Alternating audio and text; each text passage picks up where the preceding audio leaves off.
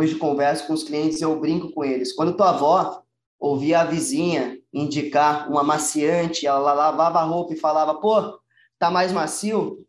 Esse é um excelente exemplo de venda por influência. Sua avó só não tinha um link, só não estava fazendo algo no TikTok, ou no Instagram, ou numa plataforma digital. Né? Então, eu acho que esse é um, dos melhores conceitos para se entender que o social commerce nada mais é que dentro de uma jornada você tem uma influência social, né? Uh, uma pessoa, um personagem onde o comprador se identifica no meio da jornada e é influenciado a tomar uma decisão.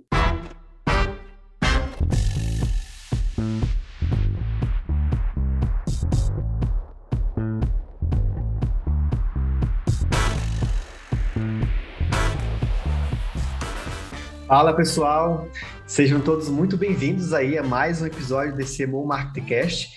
Depois dessa longa temporada que vocês acompanharam aí, bastante conteúdo sobre metaverso, Web3, agora a gente volta, digamos que a gente volta para o roteiro tradicional do, desse mas não tra tão tradicional assim. A gente vai estar falando aqui sobre social commerce, sobre e-commerce e um pouco de como isso se costura com marketing. Afinal, a gente está falando de vendas.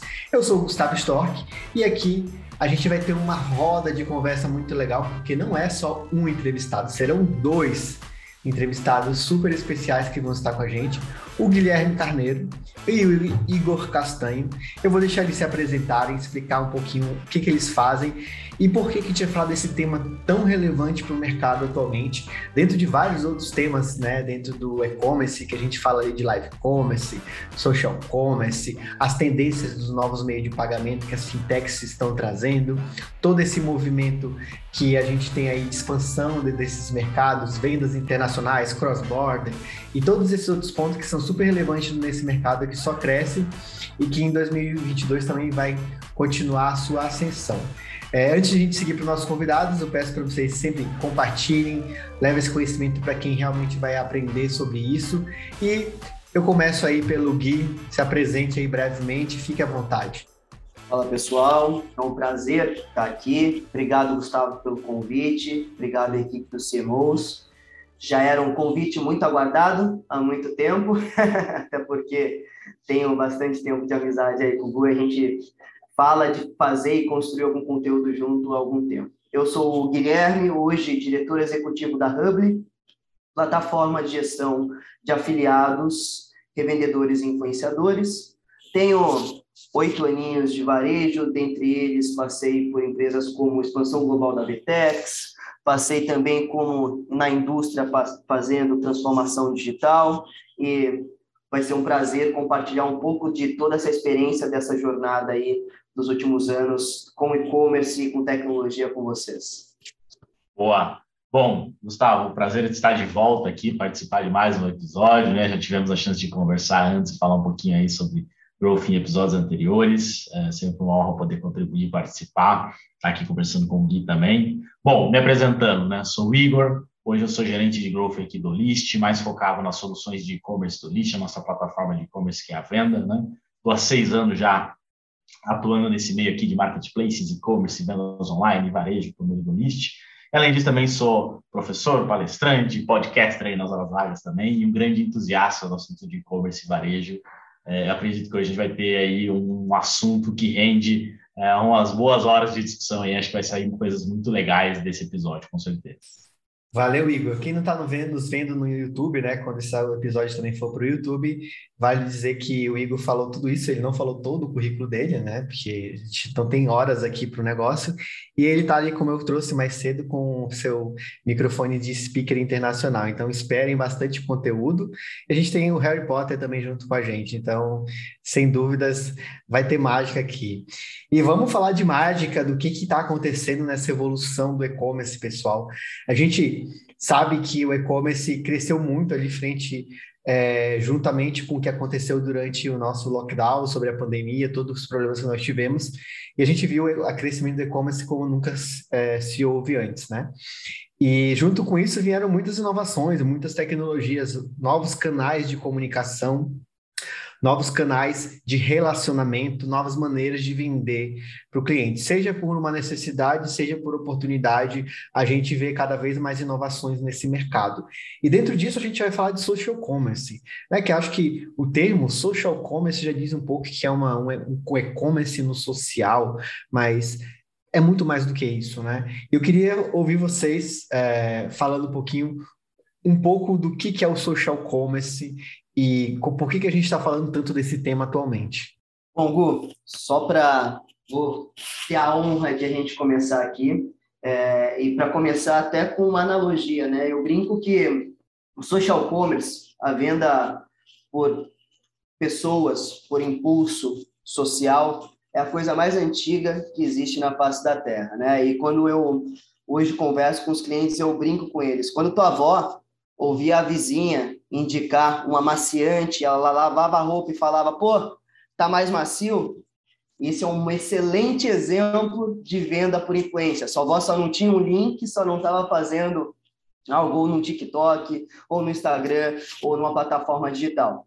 Né? Então, eu acho que esse é um, dos melhores conceitos para se entender que o social commerce nada mais é que dentro de uma jornada você tem uma influência social, né? Uh, uma pessoa, um personagem onde o comprador se identifica no meio da jornada e é influenciado a tomar uma decisão. Só para complementar e passar a bola para o meu amigo Igor, né? A gente pode falar um pouquinho da transformação também desse comprador né? Junto com toda essa transformação no digital, vem uma transformação também do comprador.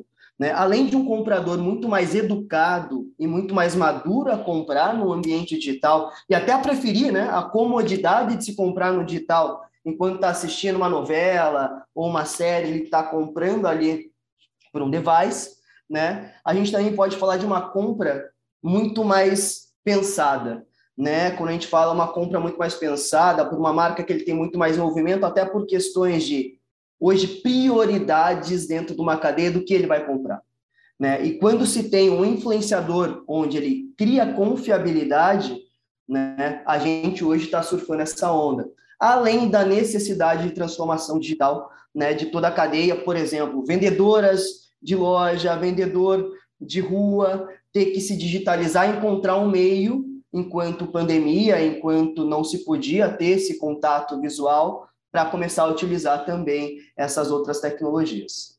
Acho que aqui vale alguns complementos também, né, e acho que é perfeita a sua definição. Eu gosto muito dessa abordagem do social commerce, não apenas pelo viés transacional, né? ou seja, não é só onde você faz o checkout é, que isso caracteriza o social commerce, mas acho que todo o ambiente pré e pós-transação, né? Então, é uma, uma negociação onde você recebe as fotos de um produto por WhatsApp, mesmo que você não, não faça o checkout ali pelo WhatsApp ou por uma plataforma, acho que isso é social commerce.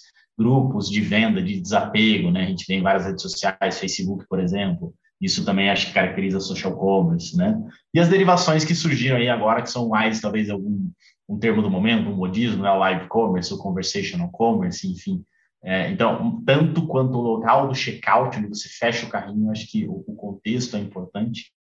E eu acho que um, um ponto importante é entender também é, por que, que a gente teve talvez esse boom, né? Por que, que esse termo voltou a entrar em, foco, em voga tão nos últimos anos de maneira tão recente? E aí eu acho que tem é, um componente bastante importante que ajuda a explicar esse fenômeno, por assim dizer, que é nunca, e isso acho que vem antes até da pandemia, Nunca as pessoas passaram tanto tempo conectadas e, por consequência, nunca as pessoas passaram tanto tempo conectadas em redes sociais. Eu gosto muito de um relatório da Hootsuite que ela solta todo ano, junto com a We Are Social, onde eles falam sobre os dados de acesso, consumo de redes sociais e tudo mais. Né? Eu até puxei o dado do, do 2021 aqui, que já é um dado defasado, mas ele acho que já dá um cheiro para a gente. A média mundial, né? isso é mundo. No Brasil, eu já dou spoiler que essa média é até maior. Né? mas no mundo as pessoas passam em média 6 horas e 54 por dia conectadas à internet. Desktop, mobile, enfim, qualquer outra interface. Dessas 6 horas e 54, 2 horas e 25 são só em redes sociais. Ninguém consegue rodar feed de duas horas. Uma hora você fica ali, começa a rodar, é um entretenimento, mas chega um determinado momento em que isso vira um próximo passo, isso vira uma ação de consumo, isso vira uma busca por um determinado produto, né? Eu acho que é, isso se massificou e cresceu muito na pandemia, uh, e acho que isso tem sido muito estimulado até pelo surgimento das redes sociais, né? Cinco anos atrás não se falava em TikTok, uh, sete anos atrás para você fazer uma live era dificílimo. Então, acho que também houve uma infraestrutura que favoreceu essas pessoas a passarem mais tempo conectadas, e esse tempo conectado favoreceu essa parte social, que é essa parte da relação para as transações, mais do que as plataformas e tecnologias que surgiram em si para o checkout propriamente dito. Igor, cara, interessante essa abordagem. Acho que a abordagem que vocês dois trouxeram foi muito boa. E é, você vê que a necessidade, a gente sempre fala de qualquer inovação, ela é baseada em oportunidade ou necessidade. É, eu, eu, olhando para o que vocês trouxeram, o social commerce acabou sendo uma necessidade da empresa estar mais inserida dentro dessa jornada que o cliente foi desenvolvendo ao longo do tempo. Então, se meu cliente está mais presente no social, ou seja, cerca de um terço das horas que ele gasta no telefone é no social, eu quero fazer parte dessa história junto com ele. Eu quero contar essa história junto com ele, né? E como que as empresas podem se inserir nisso, como elas vão se inserindo nisso, é um pouco do que a gente vai discutir aqui. Mas acho que a, a primeira pergunta que vem assim à cabeça de quem está nos ouvindo é: normalmente, quando a gente fala de inovação, normalmente, quando a gente fala de novos canais, eles são sempre restritos a quem pode pagar mais. A quem tem uma estrutura de teste, a quem tem um time, a quem tem acesso à ferramenta, a quem tem recursos e a quem pode se dar o luxo de testar, né? É, quando a gente pensa na jornada do e-commerce, ela normalmente vai começar lá no marketplace para abstrair a complexidade, pegar o tráfego emprestado do marketplace, é, tirar um pouco da dor da logística, usar um, um, um fulfillment ou qualquer coisa do tipo. E aí, depois de muito tempo, esse cara vai migrar para uma plataforma. E onde que no meio dessa jornada entra o social commerce? Essa é a minha primeira pergunta para vocês. E além disso, Social commerce é para todo mundo? É para o B2B? É para o B2C? Acho que começando com essa questão do, do consumo e, e, onde que isso entra na jornada. Eu gosto sempre de tratar dois níveis de consumo quando a gente pensa em varejo e e-commerce. O primeiro deles é o funcional. Então, eu preciso comprar um desodorante, eu preciso comprar um bem de consumo aqui, meu liquidificador que quebrou, eu preciso comprar, sei lá, uma caneta funcional. Você compra com um objetivo muito claro e aí você é muito mais sensível a preço, você já tem provavelmente uma noção de marca, é, você já tem um prazo que você quer, então você tem uma definição de compra muito clara e o processo de descoberta desse produto é muito reduzido, muito simplificado. Existe um outro nível que é o nível aspiracional. Então você compra alguma coisa porque você quer algum outro tipo de satisfação. Né? Tem gente que critica, mas eu gosto de falar da pirâmide de Maslow ainda. Então a compra funcional está nos níveis mais baixos. Para quem não conhece o conceito, né, essa pirâmide ela trata diferentes níveis de necessidade do ser humano. Uh, e tem uns níveis mais aspiracionais que são de, de status, de visibilidade, de relação com uma marca. Eu acho que o social commerce ele tem um desses vieses. Ele é muito bom em trabalhar o aspiracional, porque, de novo, né, e-commerce, ele é pré, durante e pós-venda. Então, o pós-venda, ele tem muito desse aspiracional, você fazer um unboxing, você compartilhar, você mostrar que você comprou e tudo mais. Acho que esse é um componente importante. Esses dois níveis de consumo justificam o social commerce de um lado. E do outro lado, é, ele ajuda na descoberta de produtos, ainda que não seja aspiracional. É, já me aconteceu muitas vezes de eu estar rodando um feed de repente eu vejo uma demonstração de um produto chinês que ele faz uma coisa incrível, assim, ele corta limões de um jeito fantástico, ele limpa a minha mesa aqui cheia de poeira de um jeito incrível, por exemplo. Não é exatamente aspiracional, né? Eu não faço talvez muita questão de ter aquele produto, mas o videozinho me deu uma vontade de querer ter, mesmo que seja para uso funcional. Acho que essa é outra aplicação do social commerce, para citar aqui dois casos, mas vou tocar a bola para o Gui também para não monopolizar aqui a resposta.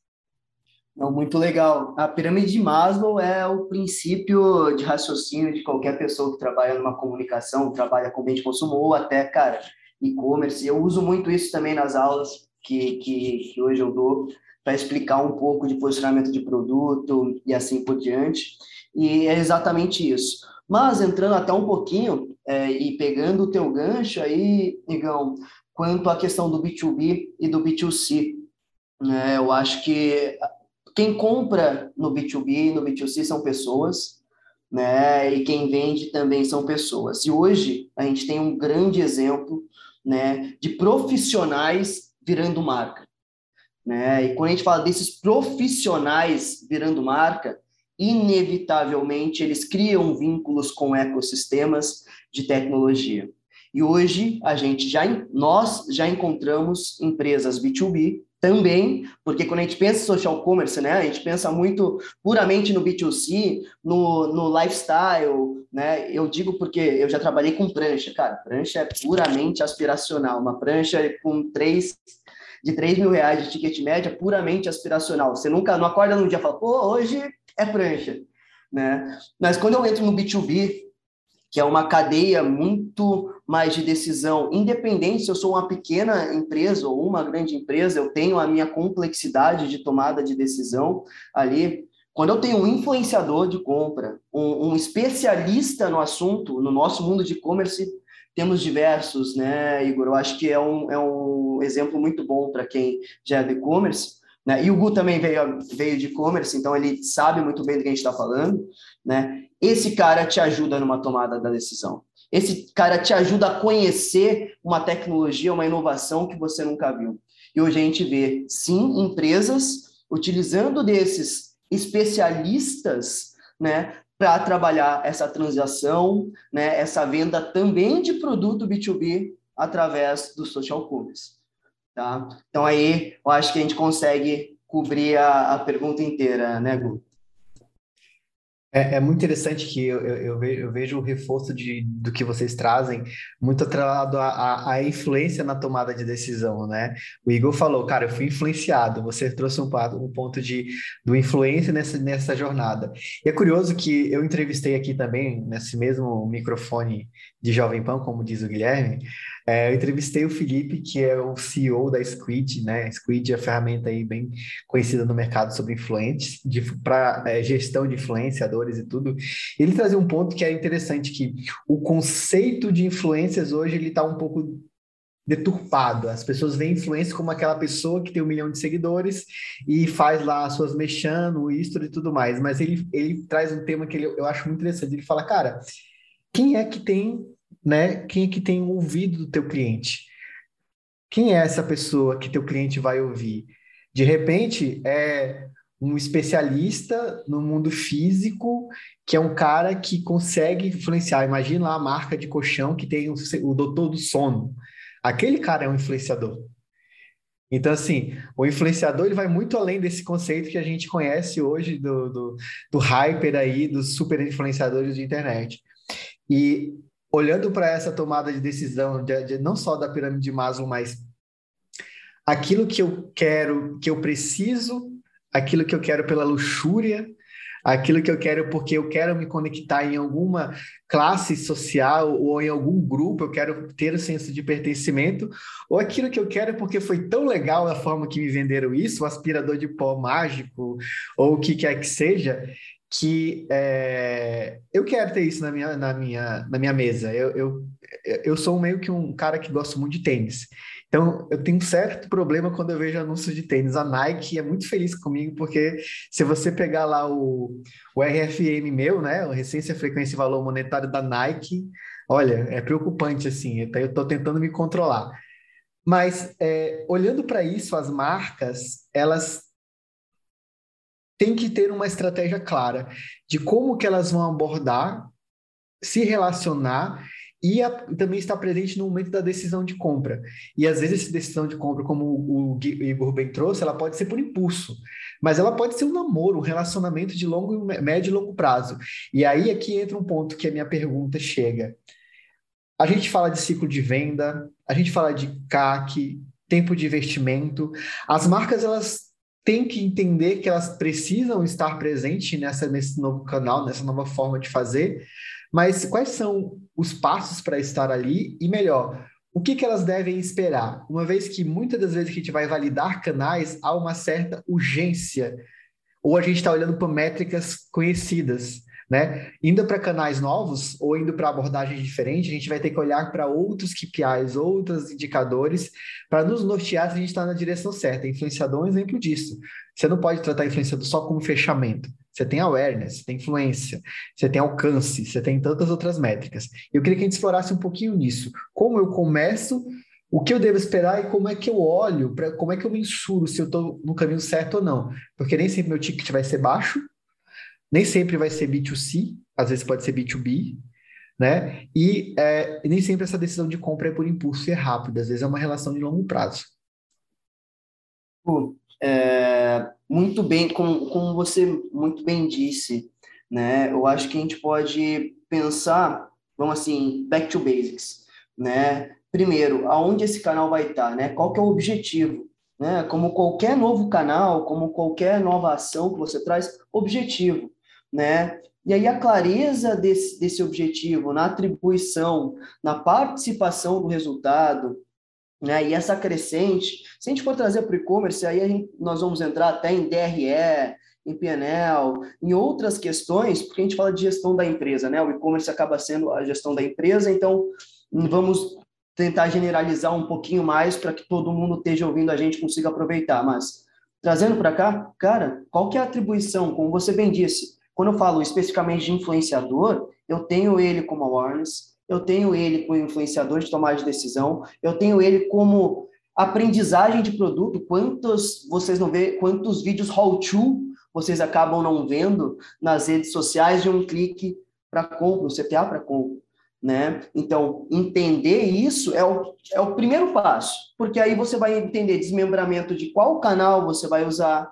para que ele seja o gatilho, entender qual que é o esforço, se, se é um vídeo, qual que é a complexidade, é um Reels, é um TikTok, né? Então, vocês todo esse desmembramento de execução, né, vai vir desse back to basics, de objetivo do canal, né? A partir daí, você vai conseguir extrair quais são as métricas, né? Se eu vou para o awareness, eu vou entender o impacto da marca, eu vou entender quantas pessoas passam a me seguir numa rede social ou passam a consumir o meu produto nisso e aonde ele está, aonde eu estou impactando. Mas, de novo, eu parto do objetivo, né? Eu parto da onde eu vou encaixar esse canal para eu poder estabelecer as métricas corretas dele. Porque senão, né, como você bem disse, é caro eu ir para o influenciador macro que é o que a gente está falando, desses macro influenciadores, por um cara muito famoso, que ele vai me cobrar por um post 200k.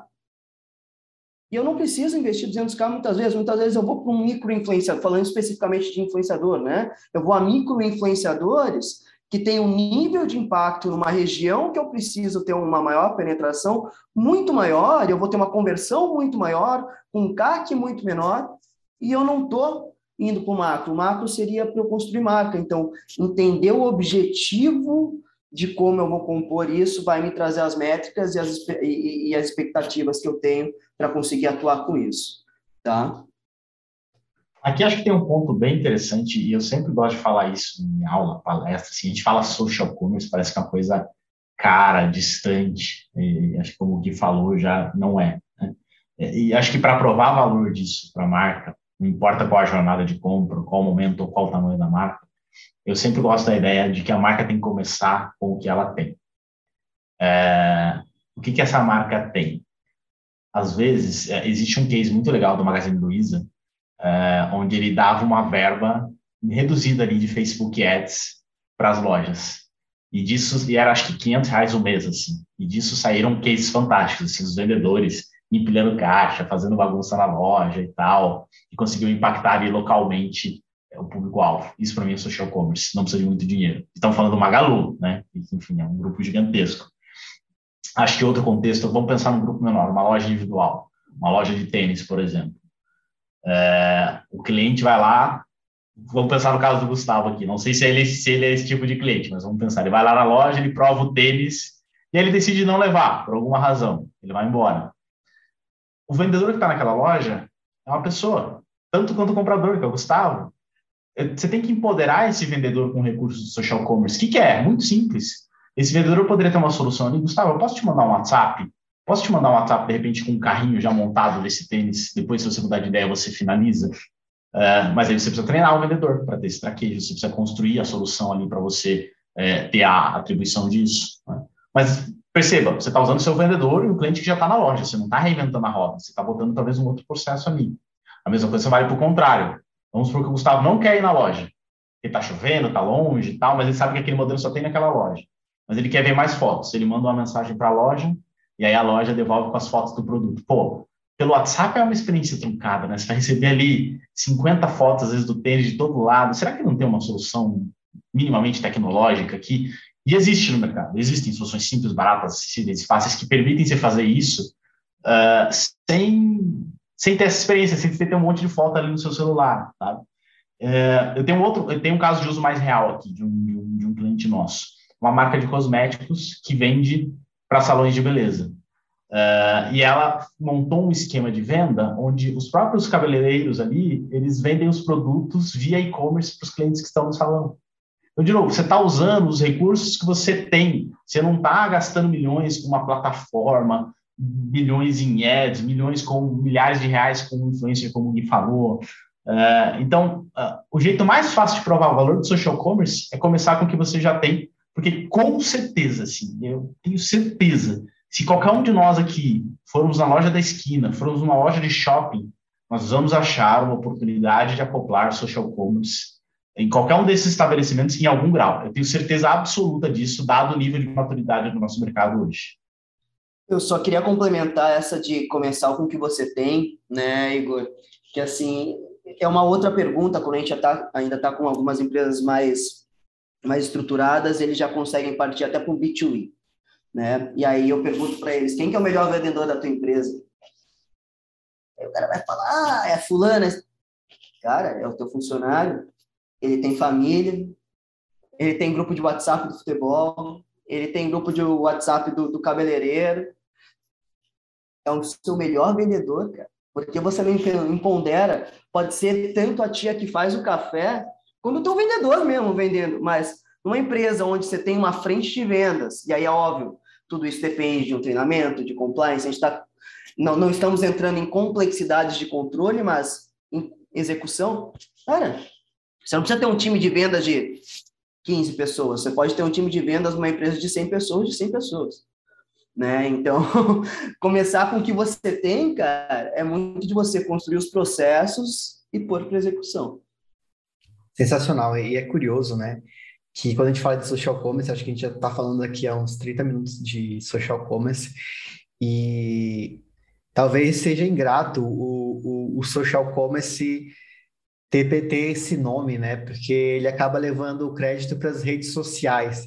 É como se fosse algo lá, um, um, mini marketplace dentro da rede social, onde vai você montar o seu carrinho, os seus produtos e enviar o link para as pessoas. E o conceito ele vai muito além disso né? Ele vai, na verdade, é, pode, podia ser interacional commerce, né? Para todas as interações possíveis dentro do teu, dentro do teu meio, dentro do teu, do teu da, da, da, tua comunidade em si, que de alguma forma te ajudam a tomar uma decisão. E eu acho que é, essas interações elas vão envolver diferentes pessoas, né? Diferentes tipos de pessoas com nível diferente de instrução e um pouco do que vocês falaram. É importante que quem tem com quem é um, um, um touch point, que é um ponto de contato com o teu potencial cliente ou com o influenciador de uma compra, quanto mais instruída e mais ferramental ela tiver, melhor ela vai desempenhar, melhor ela vai poder comunicar o teu produto para quem está sendo influenciado. Então, eu acho que é, social commerce é muito mais o meio do que o fim. Né? Existem várias nuances aqui dentro. É, eu acredito também que o social commerce acaba é, sendo reforçado quando a gente pensa muito mais no digital pela geração que está presente hoje nesse universo, a que está muito mais presente, não que as outras não estejam, mas existem gerações que estão em evidências nesse mercado, né? E aí a gente fala dos mileniais, né? É, os millennials, essa galera nova que tem um comportamento diferente, que ao contrário, eu acho, eu não vou chutar a idade de vocês aqui, mas eu tenho certeza que eu não sou, é, não já nasceram diretamente conectados. Então, para ele, esse social é a realidade deles, porque eles passam mais tempo ali do que em outro lugar. Então a gente pega o exemplo dos games, né, que explodiram aí recentemente, redes sociais como o TikTok, é, que também tiveram um boom muito recentemente. E como falar com essa geração e como usar o social commerce agora sim no digital. Agora sim, a gente está falando de plataformas, a gente está falando de presença digital, não só o meio anterior que a gente descreveu. Bom, eu acho que aqui vale só um adendo rápido, Gustavo, que eu acho que é a prova cabal de que o social commerce não é fim e sim meio, é de que todos os recursos de transação presentes nas redes sociais hoje vieram depois das redes sociais. Então, Facebook lançou o Marketplace muito depois que o Facebook já existia. Está discutindo soluções de pagamento e logística agora em diferentes níveis, né, em diferentes países. O WhatsApp é a mesma coisa. O WhatsApp está trazendo agora catálogo, WhatsApp Pay, coisas do tipo. TikTok é a mesma coisa. Agora está começando algumas coisinhas de live commerce e outras coisas.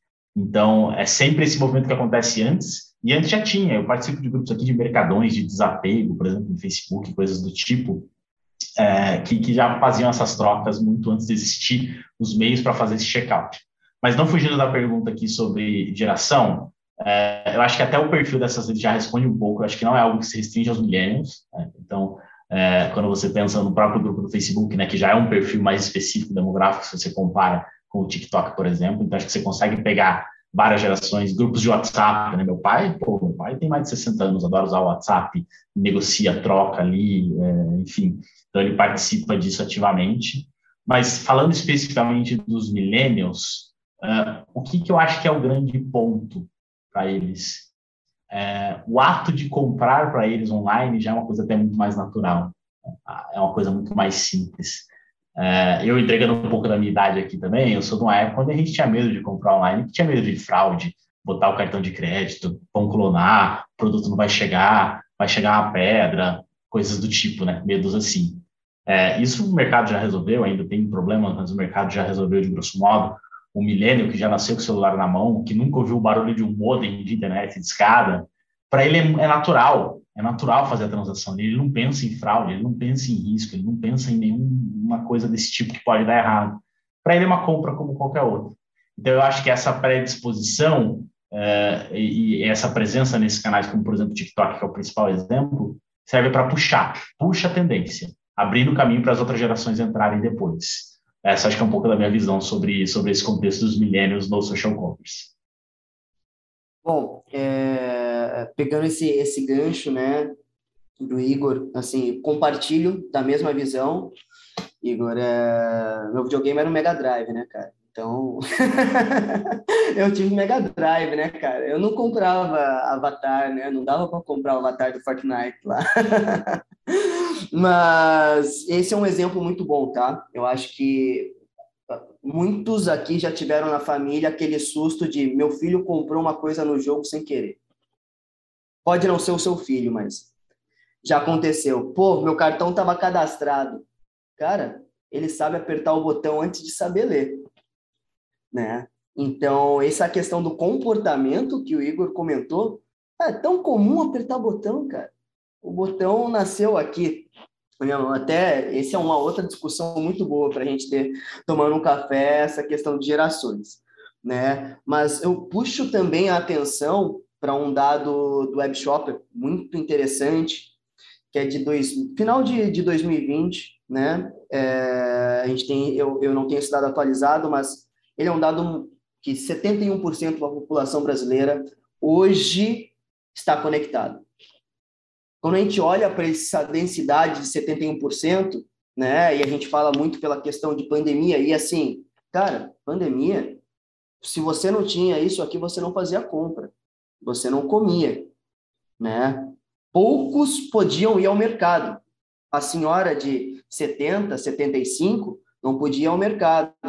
Então, ou a filha acabava pedindo para ela, ou a cuidadora, falando de hábitos, né, de pessoas que tiveram que utilizar isso. E dentro desses 71% que eu friso, também friso a população ativamente econômica, né? Quem tem o potencial de compra, quem tem o cartão de crédito ali. Não estou falando de quem tem a pouca parcela da população que tem um cartão compartilhado com o pai, mas eu digo, olha para esse 71% e quem tem já o poder aquisitivo de comprar um móvel, por exemplo, de comprar um videogame de 6 mil, não vai ser a criança, ela vai acabar pedindo para o pai.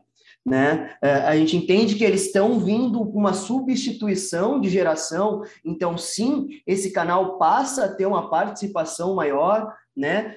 Pelo já hábito de compra, né? Mas eu olho para esse 71% e ainda olho boa parte do faturamento que é feito nele, já olhando lá para a última linha, ainda são consideradas de outras gerações, apesar do consumo e o massivo, né, de quem é, é, é, consome a rede, de que tem o hábito de olhar e de participar dessas interações de rede, serem os milênios, tá? Complementando um pouco da visão do, do Igor. É, é muito bacana, porque tem um ponto que eu acho interessante, eu até estava tentando resgatar esse dado, não sei se é do Web Shoppers de 2021 ou 2020, que ele falava também da crescente que eles observaram exatamente das pessoas fora da faixa, dessa faixa etária da, da geração Y, dos millennials, a galera mais velha mesmo, né, falando de idade, que passou a estar mais presente no digital e passou a comprar. E aqui a gente está falando do social commerce nesse viés de quem socialmente influencia a tua tomada de decisão para uma compra.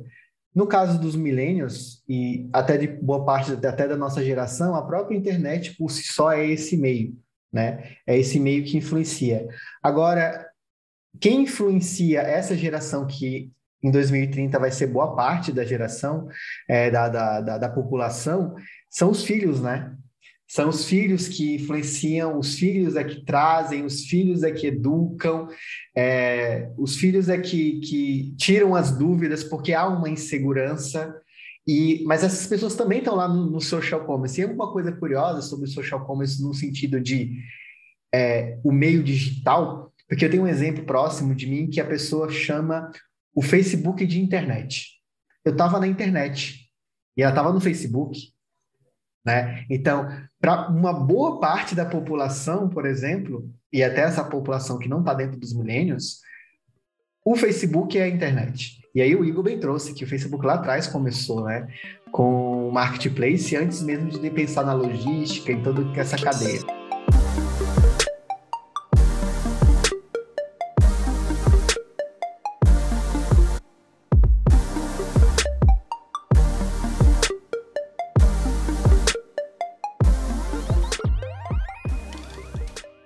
Olhando para essas diferenças aí, exatamente sobre isso, sobre os influenciadores, os meios, como é que vocês veem que as marcas podem se posicionar nessas diversas frentes?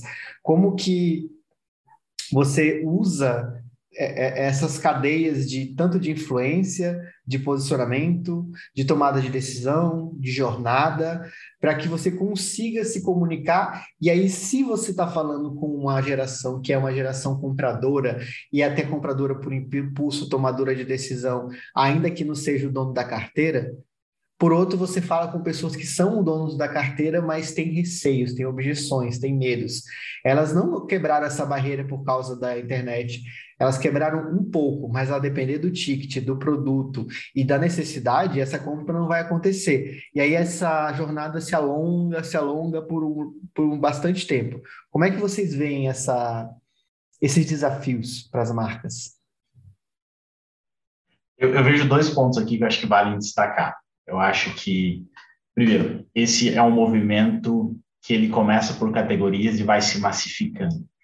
Vou trazer um dado aqui é, da Web Shoppers mesmo, né, que é o principal estudo de e-commerce do Brasil, que eu acho que corrobora essa primeira parte. É, já existem categorias do e-commerce onde a, a rede social é o ponto de partida para a compra daquele produto. Grosso modo, historicamente, isso é conhecido, costuma ser ainda os buscadores. Você vai no, no, buscador e acha o produto, você vai no Google e acha o produto que você está ali e compra. Ou acesso direto. Já existem categorias, moda é uma dessas categorias, por exemplo, onde já passou. As redes sociais já passaram uh, uh, os buscadores. Uh, e aí você tem perfis específicos que compram moda, né? Por exemplo, moda é uma categoria para você comprar online, você precisa ter uma relação muito tranquila com e-commerce. Porque fatalmente você vai comprar uma peça que não vai servir, que você vai devolver, que na hora que não vai ter o caimento legal, Uh, tem gente que prefere não comprar moda porque, ah, mas como é que eu vou devolver? Pô, fazer a reversa e tal. Então, acho que por aí você já tem um indicativo e se começa por determinadas categorias. E essas determinadas categorias, elas influenciam o ticket médio também. E aí, eu acho que tem um ponto bem interessante. Essa tendência ela já está mudando. Uh, dois, dois, três anos atrás, o volume de faturamento no mobile era menor do que no desktop. Em 2021 foi o primeiro ano em que passou, foi 53 a 47. 53% do faturamento circulou no celular, 47 no desktop. E o ticket médio, o ticket médio do mobile hoje é mais baixo. O do e-commerce em geral está em 450, 470, o do mobile ele está em 400, 398 para ser exato, mas ele vem crescendo. Eu gosto sempre de pensar na metáfora aqui de que, por alguma razão, ainda vale estudos, talvez uma tese de mestrado aí, o desktop ele transmite uma segurança. Você vai comprar uma geladeira, dificilmente você vai comprar a geladeira no mobile. Você vai abrir o desktop para fechar o carrinho por alguma razão porque é um ticket mais alto, é um produto maior e tudo mais. Mas você precisa comprar uma meia, você compra ela tranquilamente pelo celular. É, até porque, a, paralelo ao movimento dos aplicativos, do, do, do, social commerce, existe a ascensão dos aplicativos de e-commerce também. Né? E aí as coisas começam a se conversar, porque a própria rede social pode gerar tráfego para esse aplicativo, e aí se você tem o um aplicativo, o aplicativo já tem uma experiência, às vezes, de rede social, de gamificação, enfim, as coisas começam a se misturar de um jeito interessante, Acho que isso é uma outra etapa aqui, mas não, não vou fugir da pergunta. Mas eu acho que a gente já vê essa movimentação. Uh, e, e, o ponto interessante aqui é assim: o pai olha o filho fazendo, como você trouxe, né, Gustavo? É, pô, você comprou e chegou. Foi mais barato? Pô, foi. A primeira vez ele fica meio assim. A segunda vez ele pede aí para mim. Na terceira vez ele me ensina a fazer. Na quarta vez tá chegando um monte de pacote de Shopee lindo na sua casa e você nem sabe de onde veio. Então, assim, coisa boa, todo mundo se acostuma. Meu pai sempre disse isso e eu acho que para e-commerce isso também vale. É até, pô, só para a gente não fugir, mas duas coisas que a gente não pode deixar de, de comentar, né, Igão, que também a gente tem uma era de super apps. Né? Então, a presença das marcas, e aí falando de grandes marcas se tornando plataformas, né? E a briga dessas marcas por audiência, e aí a gente pode falar dos grandes marketplaces, são o melhor exemplo disso, né? A gente também não pode deixar de falar que, pô, isso facilitou a compra no mobile a partir do momento que ele tem algo produzido para se comprar no mobile. Né? Eu acho que outra tendência que traz, aí gente, isso dá também um, um outro, um outro podcast nosso, são as formas de pagamento né? Quando você tem uma população desbancarizada e também quando uma compra só por um cartão, né? É, preencher muita coisa aqui no celular não é amigável, né? Ainda se tem essa burocracia no checkout e no pagamento que com a vinda de novas formas de se pagar e a facilitação do pagamento facilitou também a transição né, dos devices aí na compra. É, falando um pouquinho da marca, né, Gu, e de posicionamento, e, e, até dos tickets mais altos, e até de uma população dessa que tem a carteira no bolso, eu tenho um, um case muito legal hoje, sem, sem expor marcas, né, mas é do setor moveleiro. Eles vendem móveis, né, ticket alto, e quem eles usam para conversar com o público são os arquitetos, designer de interiores, e quem influencia nesse quesito design, nesse quesito experiência, e eles utilizam também dos montadores de móveis. Os montadores de móveis também são influenciadores. Ele também é um cara que anda com, vamos assim, o catálogo digital, a vitrine digital dele no bolso, e ele também pode oferecer móveis na hora que ele vai ir lá e fazer algum ajuste, alguma manutenção em imóveis. Então, hoje a gente nós conseguimos, cara, o setor de pet, o setor de pet é muito forte também nisso, no mesmo exemplo, veterinário, né, um cuidador. Então, tem muitos mercados, além moda, que o Igor já trouxe aqui, mas que tem essa relação já do lifestyle, ou que consegue ter, entrar na casa e olhar no olho da, da, da pessoa, já conseguem se posicionar e trazer essas estratégias aqui para o front para conseguir executar de maneira mais fácil, tá? E, a gente, hoje a gente tem N exemplos, cara. Se a gente for ficar aqui, pô, dá para a gente ficar a noite inteira falando de alguns exemplos desses, além moda que usam muito o influenciador, que já é comum a gente ver, né, hoje no Instagram ou em qualquer outra plataforma. Muito bom. É, tô, tô refletindo aqui caminhos a tomar, porque a gente tem tanta coisa boa para falar. Já estamos chegando quase uma hora de, de podcast. É, o Igor falou, né? Se deixar é, é pano para manga aqui para muito tempo. E eu acredito que acho que vale falar aqui, explorar dois temas antes de a gente seguir para o final, que é quais são os próximos passos dentro desse, dessas tendências, especialmente o social commerce, e, de fato, como começar no nível de, ok, isso acontece hoje organicamente em todos os negócios, tudo que a gente falou aqui.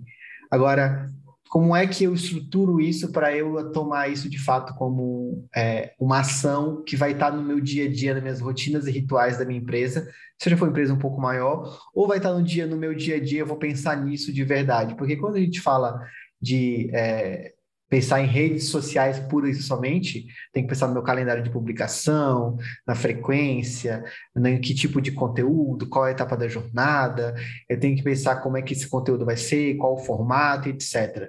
Então, isso faz parte do meu dia a dia, eu insiro isso no dia a dia, né? Quando a gente fala do social commerce, eu acho que ainda fica um pouco intangível, de fato, é, como é que eu faço isso? E aí, se a gente vai tangibilizar no conceito prático, é eu ter uma loja dentro do Instagram, que não é isso. Né? Eu queria a ajuda de vocês para a gente ajudar a nossa audiência é, a criar esse processo, criar essa, esse é, baby steps de como profissionalizar a adesão real do social commerce. Bom, legal, Gu. Uh, indo a nível operacional, tá? Bem prático, bem prático mesmo. Falando de captação, né? Hoje, o próprio inbound é uma maneira de você captar. Vamos usar um exemplo muito prático aqui, palpável, que a nossa audiência conhece e que é comum. O inbound pode ser uma forma de captar, por exemplo, afiliados que vão trabalhar com social commerce para você. Ah, pô, quero investir mais, quero trabalhar com influenciadores. Existem agências de influenciadores hoje que elas trabalham tanto com micro quanto com macro influenciadores e o mercado ele já tem um nível de evolução onde você encontra agências de todos os targets de preço, tá? O ponto é você encontrar o formato que te atenda. Muitas delas ainda trabalham no modelo de campanha, então eles não vão trabalhar no FIR perene, vamos dizer assim, né? Num FII é, é, é, linear, ele vai trabalhar por campanhas com você. Então, já tem duas ideias de como captar essas pessoas que vão vender contigo. Uma terceira ideia, tem os, se você é uma loja que tem loja de rua, loja de shopping, tem vendedor de rua também, um field sales, esses também podem ser influenciadores e pessoas que podem trabalhar com isso. Ah, e como eu construo uma personificação de marca, né? O ambiente de marca. É, esse ponto não anula que você não dê um treinamento, que você é um canal de venda, você tem que fazer ações de venda e campanhas de venda e campanhas de marketing para estimular o canal. O canal não nasce sozinho, né? Ele não cresce sozinho, não é? Como você bem disse, criei rede social, tem o link lá, está acontecendo. Então, tem que se estruturar essa narrativa, e aí eu não estou falando de calendário, não.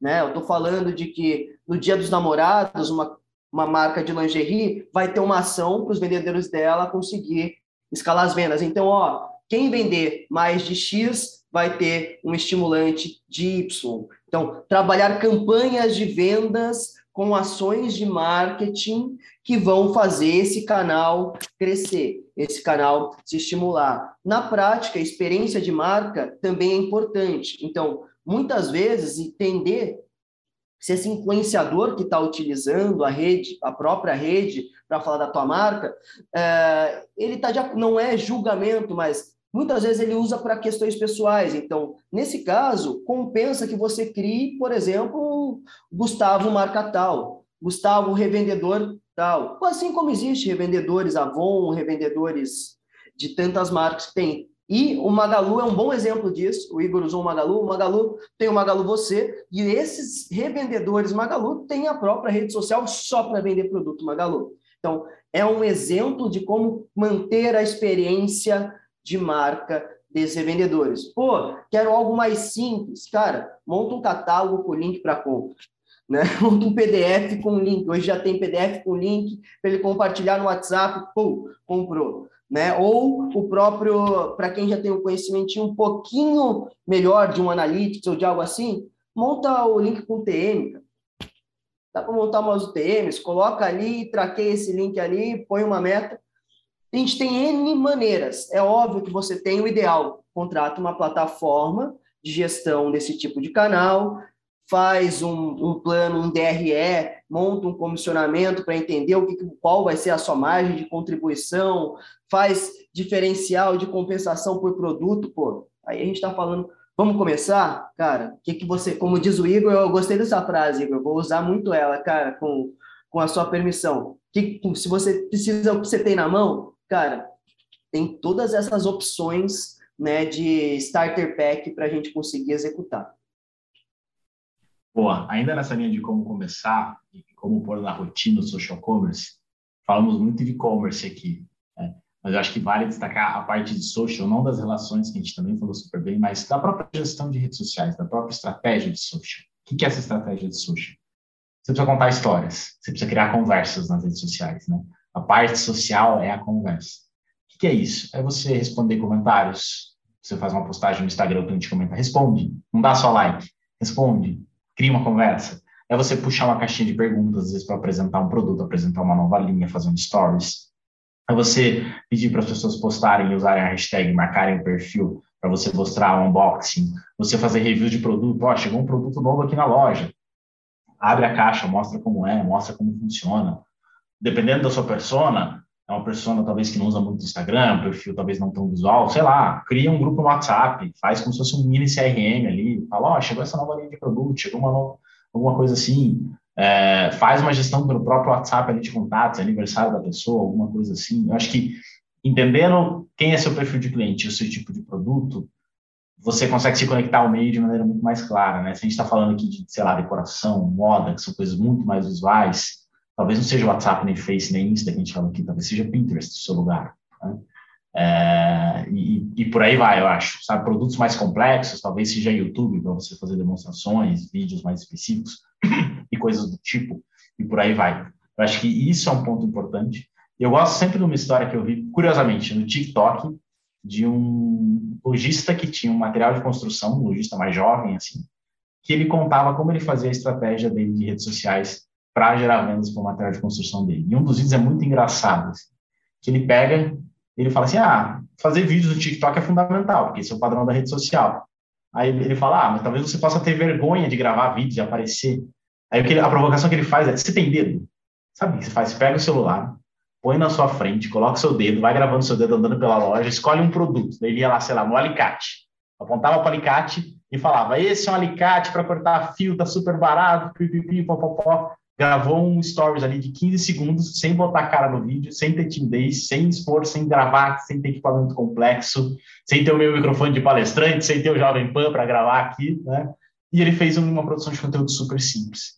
Então, eu acho que, é, para começar, é você não inventar nada, não tentar reinventar a roda, é você fazer aquilo que é natural para você e que dialoga com o seu público. Fazendo isso e contando essas histórias, naturalmente, eu acho que você começa a ter uma estratégia de social commerce simples.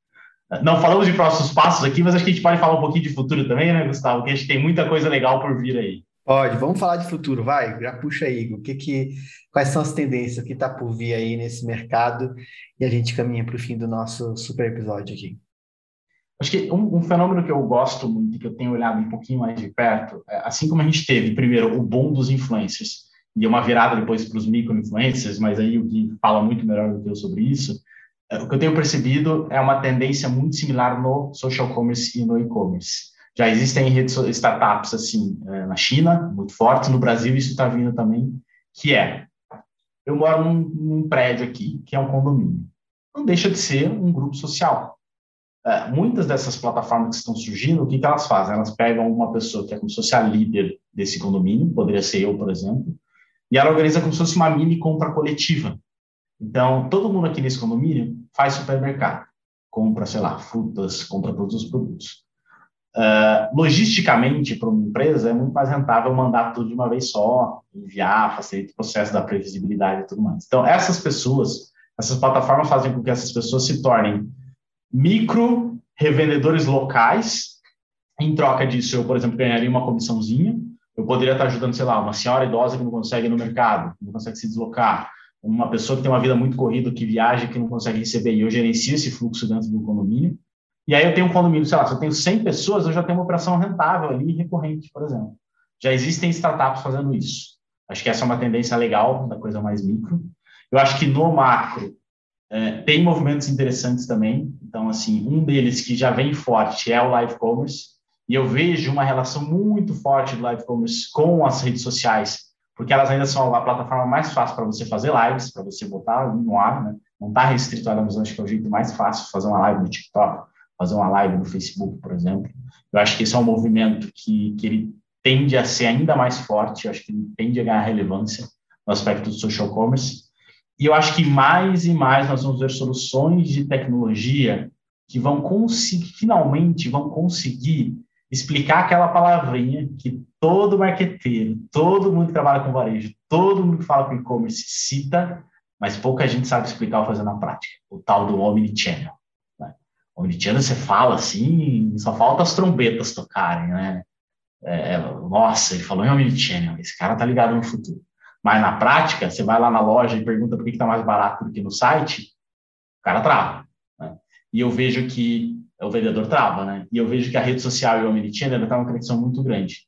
E eu, vou, eu acho que a gente vai ter muito mais tecnologias muito rapidamente chegando para amarrar tudo isso. Então, chega de receber um monte de foto no WhatsApp do produto, vai ter uma camada de tecnologia ali interagindo, fazendo esse meio de campo, usando a plataforma da rede social. Isso para citar algumas poucas tendências aí que eu tenho visto mais de perto, que eu acho que vão vir e vão acontecer mais forte. Pô, o Bigão aí usou as mais fortes, né, cara? Vou, vou ter que ser criativo aqui, brincadeira. É, mas, bom, é, a gente não pode deixar de falar de logística, né? Falando de entrega de produto físico, não falando de produtos digitais. Né? A logística hoje está como principal fator de decisão de compra. Né? Mais forte que preço. Tem gente que prefere pagar mais caro por uma logística de cinco dias do que pagar 30 reais a menos para ter uma entrega em 50, 60 dias. Né? Unindo isso ao Omnichannel, que o Igor citou, a influência que o Igor citou, né, ao poder né, das pessoas relacionadas, eu trago as dark stores.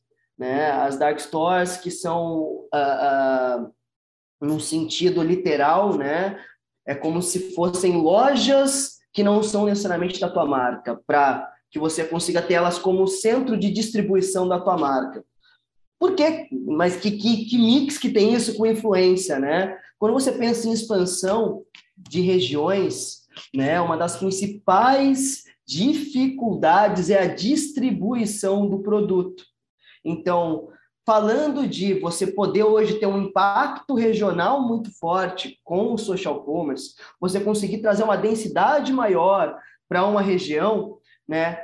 Quando você fala de ter dark stores, de conseguir esse tipo de parceria, distribuir, né, a sua distribuição de produto, você barateia, você dá competitividade e você cria uma desburocratização e uma competitividade igualitária para todo mundo que queira vender e todo mundo que queira praticar a venda do seu produto, né? Já existe isso, né? Ainda não é algo fácil de se ter, né? A gente vê grandes parcerias nessa linha, então grandes marcas testando isso, né? Mas a gente já vê muita movimentação por questão de velocidade e preço de logística, né? Uh, um outro ponto muito que, que, que nós não citamos aqui, mas da facilitação também do social commerce que entra nessa questão de logística, né? É essa tendência de você ter o estoque centralizado, de você ter o manejo dentro da marca, de você ter essa experiência, né, de embalagem para quando chegar e você garantir qualidade de entrega, né? Cara, uma das piores coisas com e-commerce é a logística reversa. é uma das é custo, é, é problema. Então, essa, esses representantes né, esses influenciadores, uma saída para as marcas de escala, né, e de reduzir essa necessidade de competir por mídia, né? Eu brinco na, nas minhas aulas de ficar gritando no centro da cidade com o microfone mais alto, né? Uh, trazem isso para você pode vender com a experiência do social commerce, você pode fazer isso sem que esse representante, por exemplo, de uma empresa de cosméticos precise adquirir 10 mil reais em produto. Que é o que trava a expansão de muita gente, né? De conseguir ter um representante, de conseguir ter essas expansões. Então, ele não precisa comprar 10 mil reais de produto para garantir, e nem preciso dar meu produto em consignação sem garantia nenhuma, e esse cara vai sumir com o meu produto. Não, eu tenho tecnologia, vende para mim, eu embalo, eu entrego, eu faço todo esse processo. Então, essas duas tendências aí, é, é, quando a gente fala principalmente né, de varejo é, e de produtos físicos, já são coisas de práticas de mercado que tendem a vir para uma massa de mercado e desburocratizar o mercado para ir também, não só para grandes marcas, né, mas também para pequenas e médias.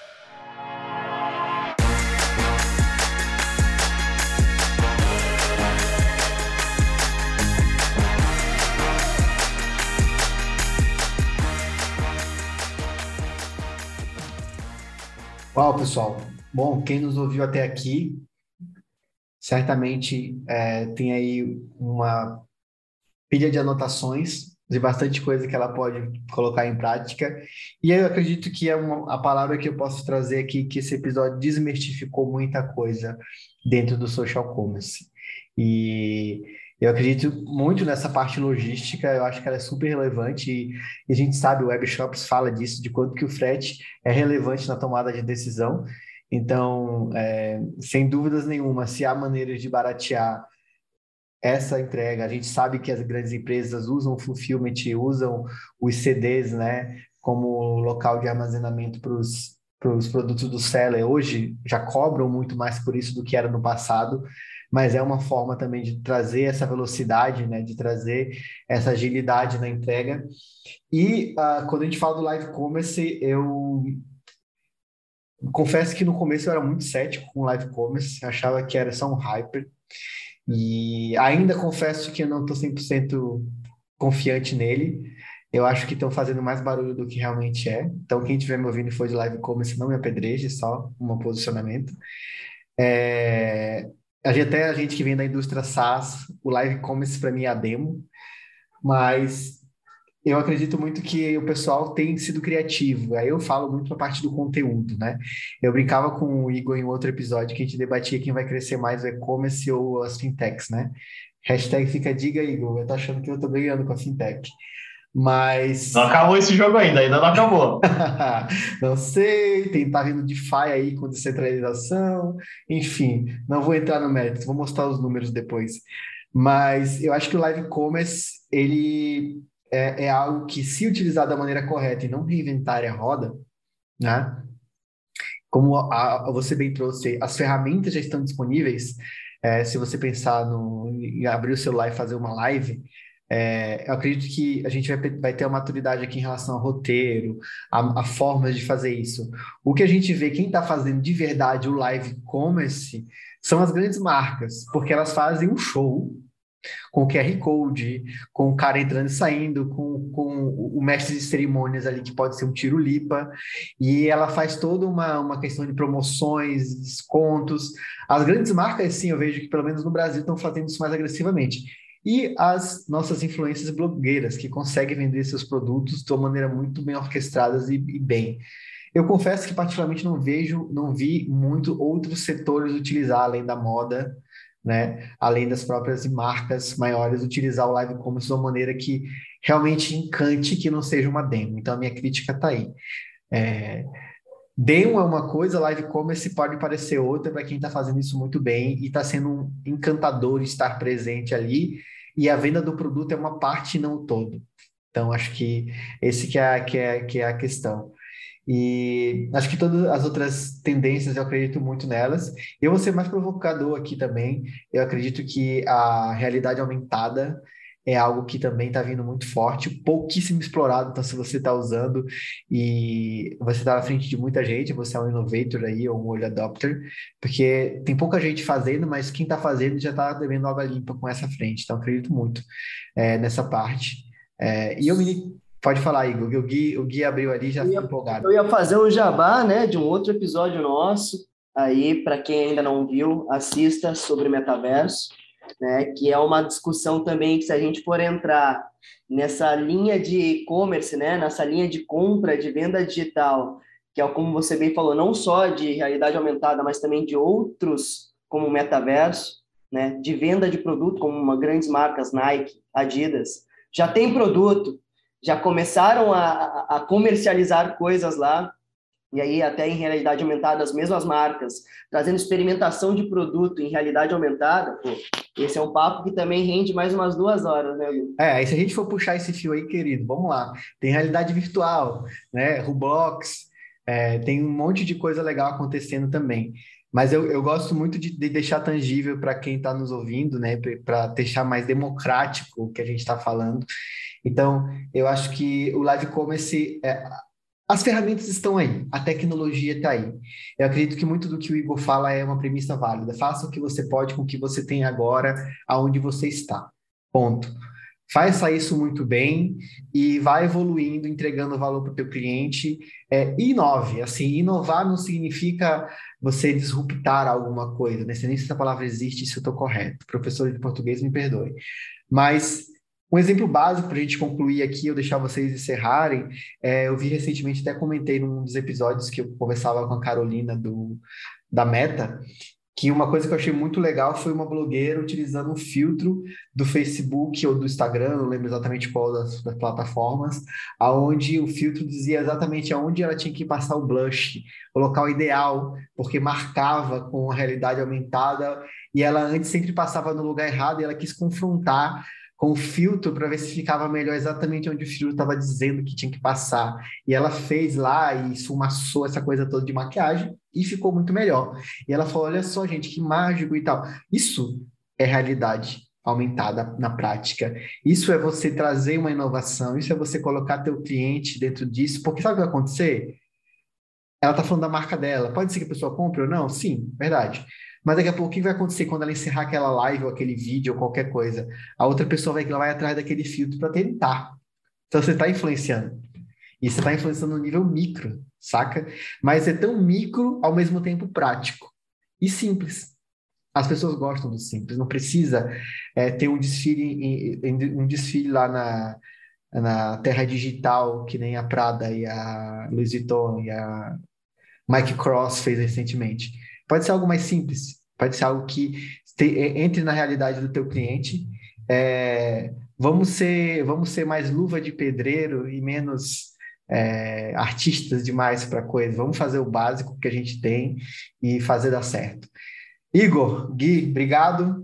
Deixo aí as palavras finais para vocês falarem um pouquinho do que vocês quiserem deixar para nossa audiência, se comunicar com eles e também maneiras de eles seguirem, encontrar de vocês e seguir esse debate em outro lugar. Boa, puxando a fila aqui então, uh, queria dar uma dica para fechar. Leiam o livro Contágio, Porque as Coisas Pegam, do Jonah Berger. Ele, ele conta muito dessa questão da influência, por que, que as redes sociais funcionam, por que, que tem esse papel. Acho que é um, é um complemento legal para esse episódio aqui, se você está buscando um livro sobre o assunto para começar a estudar. É, eu acho que um ponto importante quando a gente fala de social commerce, né? É, esse episódio começa a ficar obsoleto assim que a gente encerrar, porque é tão dinâmico e é tão rápido que vai ter muitas outras coisas que a gente nem previu que vão estar acontecendo, mas eu acho que uh, o grosso aqui, que é a teoria por trás, né, mais do que a gente falar de ferramenta, dá para aplicar, independente do que apareça aí, do que venha de, de tecnologia, de novidade, de inovação de formato, de novas redes sociais ou qualquer outra coisa. Uh, no mais, acho que agradeço mais uma vez aqui pelo, pelo espaço, pela oportunidade essa troca. Uh, falando rapidamente, né, soluções do List, ecossistema, venda estão à disposição para quem quiser vender online também. E quem quiser acompanhar um pouquinho mais aí, eu estou no LinkedIn, no Instagram e nas outras redes sociais com o perfil Igoruca, H-U-C-A, Igor, H-U-C-A. Sempre compartilho alguma coisinha de e-commerce lá também, então estou à disposição. E é isso aí, tamo junto. Bom, pegando o carro, Infelizmente, encerrando mais um episódio aqui, queria agradecer todo o pessoal da CEMOS, convite, Gu, obrigado pelo tempo aqui aberto para nós, obrigado, Igão, pela parceria, né, uh, que seja o primeiro de muitos. Bom, uh, pegando aí o, a, a, a, o barco do Igor, né? E também deixando uma dica aqui para o pessoal, eu acho que sendo bem prático, é comecem, né? Façam, como o Igor falou, quando esse episódio acabar, muita coisa pode estar obsoleta. E isso só quer dizer de que o mercado está consumindo, está evoluindo, e de que se você não fez isso, e aí agora indo até para os meus primórdios de hard sell, o seu concorrente pode estar fazendo. e deixando aqui também o jabá, hoje eu sou diretor executivo da Hubble, a Hubble trabalha exatamente com a gestão dessa, dessas frentes que, que nós acabamos comentando hoje. Não é o social commerce, mas são as frentes de afiliados, influenciadores e revendedores. Quem quiser conhecer mais, bater um papo, entender também um pouco mais desse universo, meu LinkedIn, minhas redes sociais, Guilherme de Castro Carneiro. Né? Guilherme Carneiro também a gente possa ser encontrado. E, de novo, foi um prazer. Espero que a gente se reencontre em breve, pessoal. Valeu, pessoal. Obrigado, Igão. Obrigado, Gui. Pessoal, ficam, ficamos por aqui. Até o próximo episódio. Vocês percebam que nós estamos é, trazendo diversos tipos de conteúdo. A gente fala bastante de marketing, mas a gente já trouxe aqui metaverso. Agora estamos falando de social commerce e certamente os próximos episódios tem bastante coisa interessante para vocês, então siga. Se você ainda não segue a gente aqui no Spotify, se você está vendo a gente no Spotify, clique em seguir aqui para você receber nos favoritos o episódio. Também, se você está gostando dos episódios, tem como você dar uma notinha aqui ó, de 1 a 5, dê 5. E se você deu 5, compartilha, cara. Manda para um monte de gente. Vamos levar esse conteúdo para todo mundo. E eu sou Gustavo Stork, sempre com vocês aqui. Grande abraço a todos e vejo vocês no próximo episódio. Valeu, pessoal. Tchau, tchau.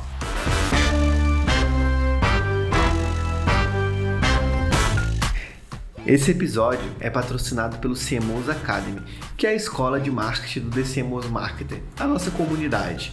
Domine marketing com os principais professores do Brasil, que hoje são profissionais imersos nas empresas de tecnologia, enfrentando desafios que você pode estar enfrentando ou que você vai enfrentar. Então, se você precisa de ajuda na parte de aquisição, na parte de gestão, estratégia, Escolha o melhor curso que se encaixa com esse seu momento de carreira e junte-se a nós e a mais de 100 empresas de tecnologia. Vem com a gente, cmos.academy, escolha seu curso, aproveite e depois me conta o que você achou e como isso te transformou.